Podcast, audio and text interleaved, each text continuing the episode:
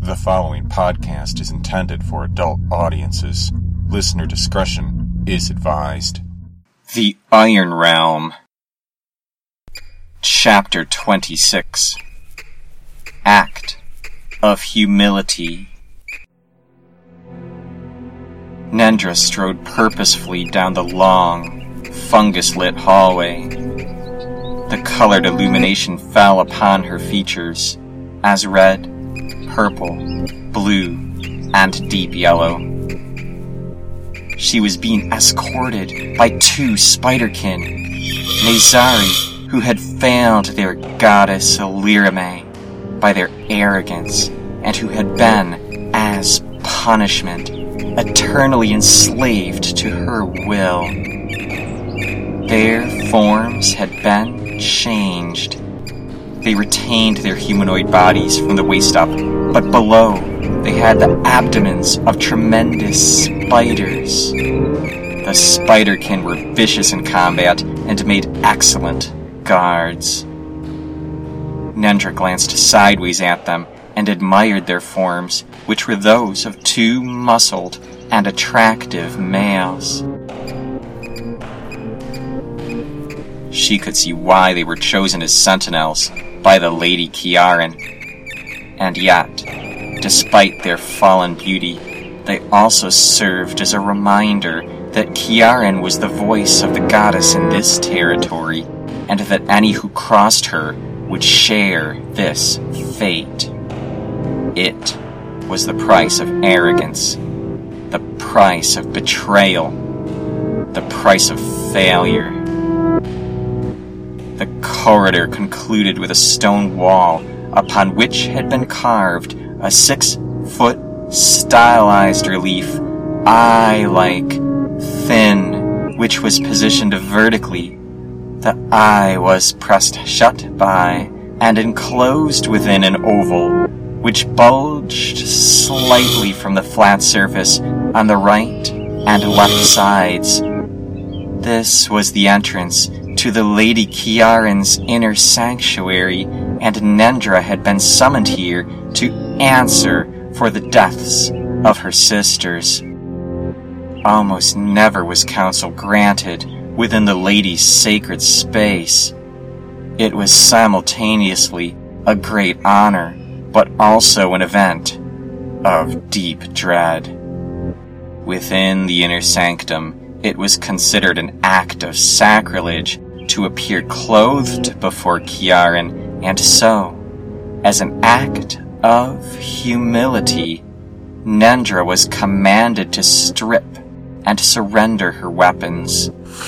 This she did efficiently, though she was conscious of the fact that her wounded thigh, which was weeping, was arousing the hunger of one of the spiderkin. Meanwhile, the second sentinel moved to the carving and whispered the secret incantation that would allow entry. A moment later, the raised design parted, and the space revealed was large enough to allow passage. One of the Mazari priestesses, also nude save for a thin silver circlet on her brow, came out into the hall and acknowledged Nendra's arrival. The priestess had the power to heal or harm, but of course Nendra's wound would not be healed before the lady had cast her judgment. The priestess did, however, lay a cleansing ritual upon Nendra, which was intended to purge all deceit from her in the presence of her lady, as well as all of her ambition. Nendra could feel the spell's power through her body, which trembled in response. This was no empty display. The power of the priestess would compel her to tell only the truth. Return to your posts, said the priestess, and both Spiderkin obeyed, taking with them Nendra's belongings. Nendra shook her head, trying to recover from the vertigo of the cleansing. As for you, Nendra, of the house of Despanis, the lady must not be kept waiting. The priestess gestured towards the portal and, masking the trepidation and fear, ignoring the rapid beating of her own heart, Nendra stepped over the threshold and into the presence of the Queen of the Dark Elves, the voice of Lirame, Lady Kiaran of the House of Thrall.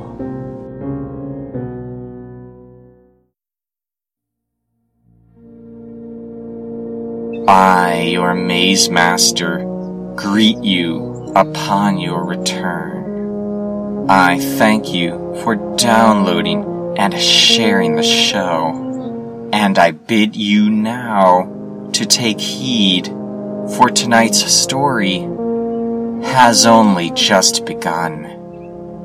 Ready yourselves. The Iron Realm awaits.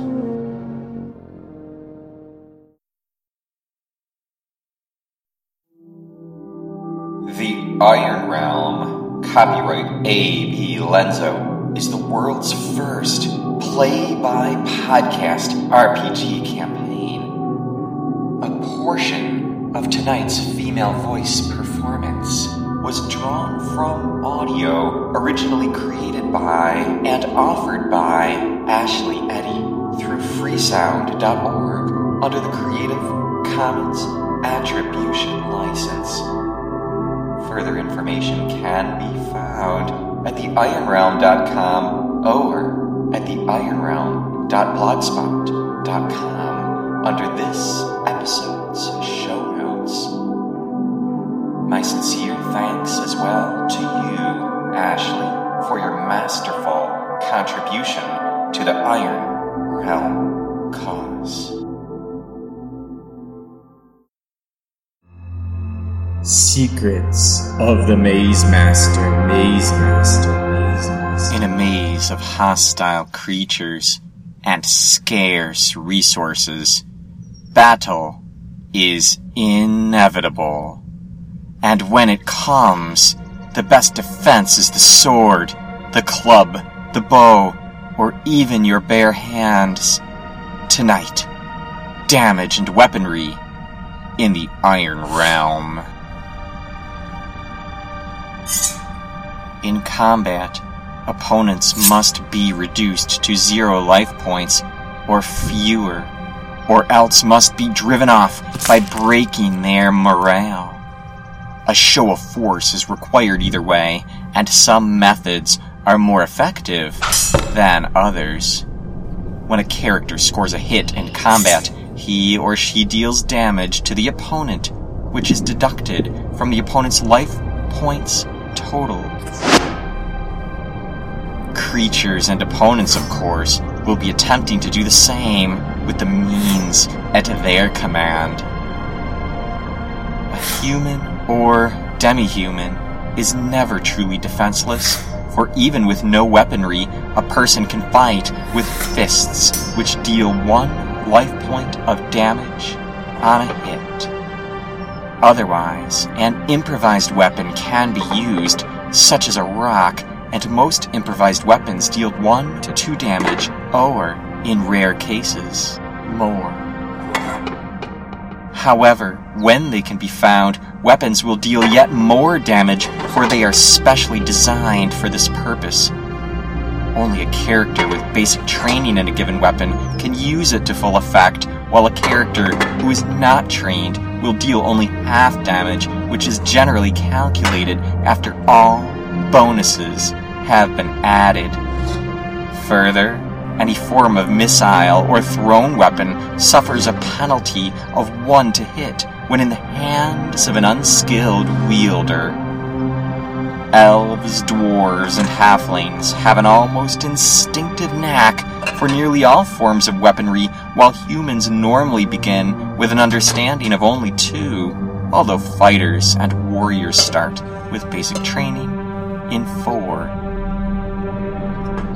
All character types can eventually improve their selection of weaponry or their skill level as they gain in character levels. With the first improvement happening at level 3 for humans and a level 4 for demi-humans. Elves do not have any additional restrictions on the weaponry they are allowed to take, but dwarves may not use the longbow or the two-handed sword, which are too large for them, though a battle axe or a polearm is permitted halflings must have weapons that are still smaller than this and are not able to properly use longbows or any human sized two handed weapons at all. For example, a halfling is able to use a short sword, but a sword must be wielded using two hands. Halflings do, however, benefit from an extra bonus of one to hit when using any thrown or missile weapon. Of the human types, fighters may learn to use any kind of weapon, while wizards may only use daggers, staves, or similar. Clerics are not allowed any weapon that pierces the skin, and rogues are not permitted any kind of two handed melee weapon, although rogues are able to deal double damage or better when striking from behind with a successful backstabbing attack. Melee weapons typically rely on strength and so the damage dealt by such a weapon is modified by a character's strength bonus or penalty. If other modifiers apply due to magic or other factors, these further modify the total damage on a hit. And further, the strength bonus or penalty will also apply for purposes of scoring a hit while with thrown weapons or in missile combat, it is the bonus or penalty associated with the character's dexterity score that will modify the chances for success. A hit will always deal at least one life point of damage to an opponent. It is also worthy of note that missile weapons or thrown weapons gain a bonus of 1 on the hit roll when in short range, no bonus at medium range, and a penalty of 1 to hit at long range, the range does not generally affect damage except with specialized weapons. For reference, I will end this segment with a list of the most common weapons and the damage dealt. For each weapon which is commonly thrown or shot, the short, medium, and long range increments will also be given. The weapons summarized here are only some. Indeed, there are hundreds of different weapons of all kinds within the Iron Realm. The following weapons deal 1 to 4 life points of damage Dagger or knife, 10, 20, 30. Sling, 40, 80, 160. Club, torch. The following weapons deal 1 to 6 life points of damage Longbow, 70, 140, 210. Short bow, 50, 100, 150. Crossbow, 60, 120, 180. Hand axe, 10, 20, 30. Spear, 20, 40, 60. Mace, short sword, warhammer, sickle. The following weapons deal 1 to 8 life points of damage sword, two handed battle axe, katana, flail. The following weapons deal 1 to 10 life points of damage two handed sword, two handed polearm. Some spells deal damage, which is unique to each spell. Some creatures and opponents possess teeth, claws, or other defenses. Damage is unique to each creature type.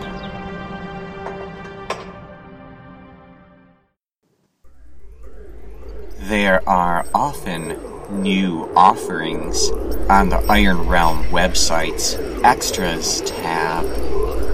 Have you procured them all for your collection? And while you're there, travelers of the maze, be sure to leave a comment on your favorite podcast. We'll see you there.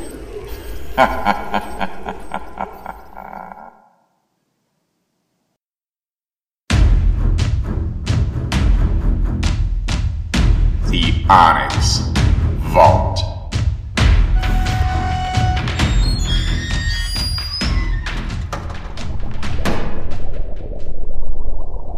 For centuries, there have been rumors of its existence. I tell you now that it is not a myth, an impenetrable vault made of black onyx, deep in the tunnels, hidden, guarded, warded. Inside are held the most elusive treasures, the rarest treasures, reserved for the greatest friends of the show. Pre release podcasts every month give our greatest defenders secret knowledge of the future. Forewarned of those events yet to come before anyone else on the planet. Plus, who knows what other rare items and extras will be dropped into the vault as time goes on. For those who have journeyed in the Iron Realm and wanted more. Rise to the call, unlock the secrets of the Onyx Vault.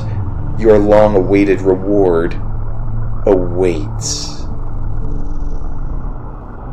Get the key. Visit patreon.com slash the Iron Realm and be you rewarded. Access to the Onyx Vault is a gift from your Maze Master, an appreciation for exemplary support of the Iron Realm. I thank you for your generosity and for your brave exploits in defense of the Iron Realm.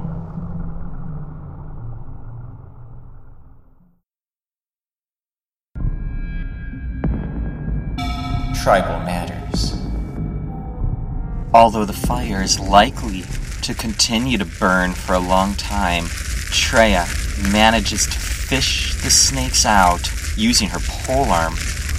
She spears each one through the neck, then, one handed, holds the polearm behind her in order to carry the serpents back to the base camp. Indeed, by the time they return, this meal will have been thoroughly cooked. The unbroken oil vials are recovered also in a similar way and returned into Amazar's cave. The two groups communicate with each other through the flames briefly and, rather than wait for the fire to die down, the groups agree to take slightly different paths back to the base camp.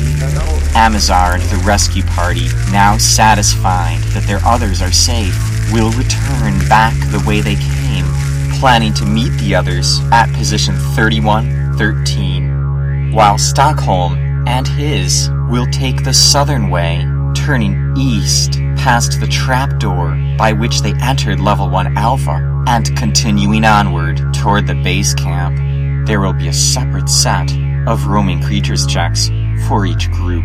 First, the Vanguard, moving at a mere 30 feet. They will reach the rendezvous successfully by 11 o'clock p.m. As for Amazar and the others, they have not relit their light.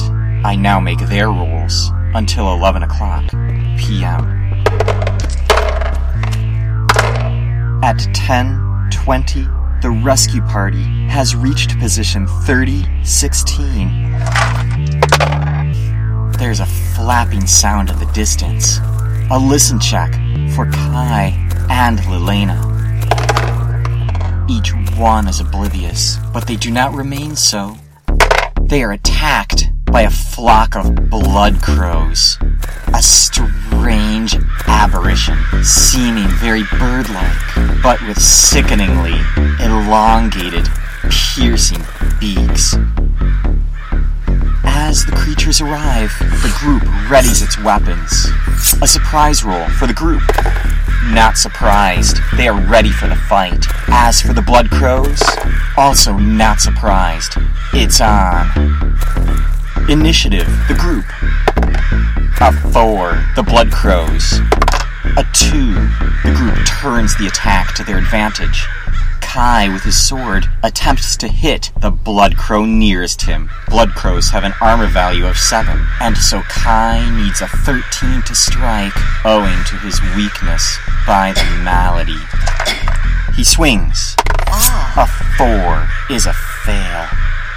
Lelena pulls her sword. A 6. She fails as well. Amazar is down to five torches and five flasks of oil. He produces a torch and gets it lit with the tinderbox. Meanwhile, Kaylana casts Invisible Shield. And last, Len approaches, swinging her mace. A 1. Len will be unable to attack this round or next. The Blood Crows descend. The first one targets Amazar. Ah.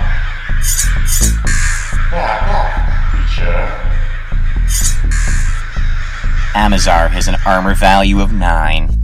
The Blood Crow flies wide, missing the dodging wizard. The second Blood Crow goes against Kaylana. With her shield, she has an armor value of 4. A 9 misses.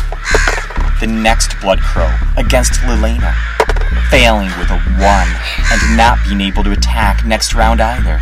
The next Blood Crow, number 4, goes against Kai, dive bombing. 18. He takes two points of damage, and the creature grapples to his arm. Oh. It has attached to him and will oh. continue to suck his blood. Oh. The final Blood Crow goes against Len, but with a 7, it fails to strike her. Round 2, initiative, the group. A 5, the Blood Crows. A 2. Kai turns his attention to the Blood Crow on his arm, and he tries to stab it with his sword. It should be very easy to hit, so I'm considering it to have an armor value of 10. Kai succeeds, but deals only a point of damage to it. Amazar joins him and tries to strike it as well. He does so. Four life points of damage. The Blood Crow is killed. Lelena attempts to strike a Blood Crow as well, but she must take a minus four blindness penalty and a further minus one for the malady. She needs a 17. She strikes. She brings her sword down, doing two points of damage to one of the Blood Crows. Kana takes aim and throws one of her daggers. 18. She slays a Blood Crow as well. Last comes Temek. He is wielding a short sword, and he strikes. 18. He deals two points to yet one more Blood Crow. The Blood Crows have a bravery of nine and are now tested. Two dice. A seven. The Blood Crows continue the attack. Of the four remaining, only three Blood Crows can make an attack. The first one against Kai. A 17. Elves must be delicious. Kai takes a further point of damage as the Blood Crow attaches. The second Blood Crow. Also against Kai. And another hit. And another life point of damage. Get them off me! Says Kai. Get them off! Get them off! One more Blood Crow.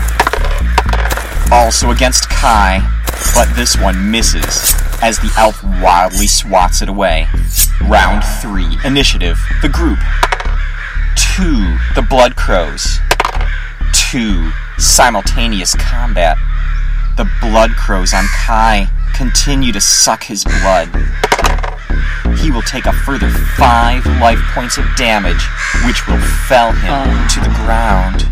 But he will get to strike back before consciousness leaves him. The fourth Blood Crow against Temek.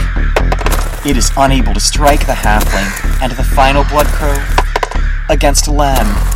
It is unable to penetrate her chainmail armor. I'm starting with Kai, who attempts to kill the Blood Crow, which is attached to his chest. He strikes, and one more Blood Crow is killed before the elf falls to the ground. Amazar moves in to help him, going to his fallen form and stabbing at the bird on his back. 16. Amazar slays it. Kaylana takes another dagger, throwing it in the air at another crow. An eight, not enough. Len swings at a blood crow too. A three, a failure. Lelena gives it a try, but of course she has her penalty for blindness. A three, she fails as well.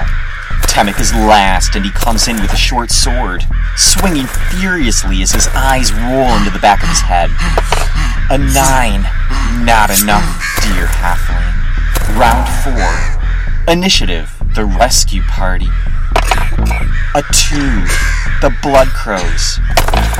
A six, because more than half have fallen, another bravery check is required. A nine. The birds stay and continue to fight. The first one against Kaylana. 18. It somehow buzzes by her shield, attaches to her breast, and begins sucking her blood. Three life points.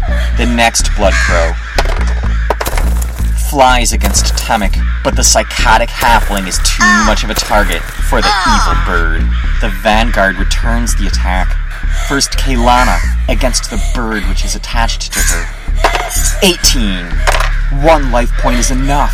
She takes its head off with her dagger, then pries the beak out with her knife.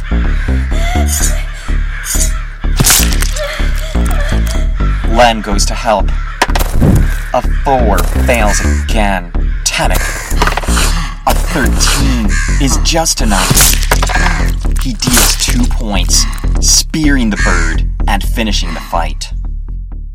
The rescue party is still on their feet, thankfully, except for Kai, who is down to negative four life points.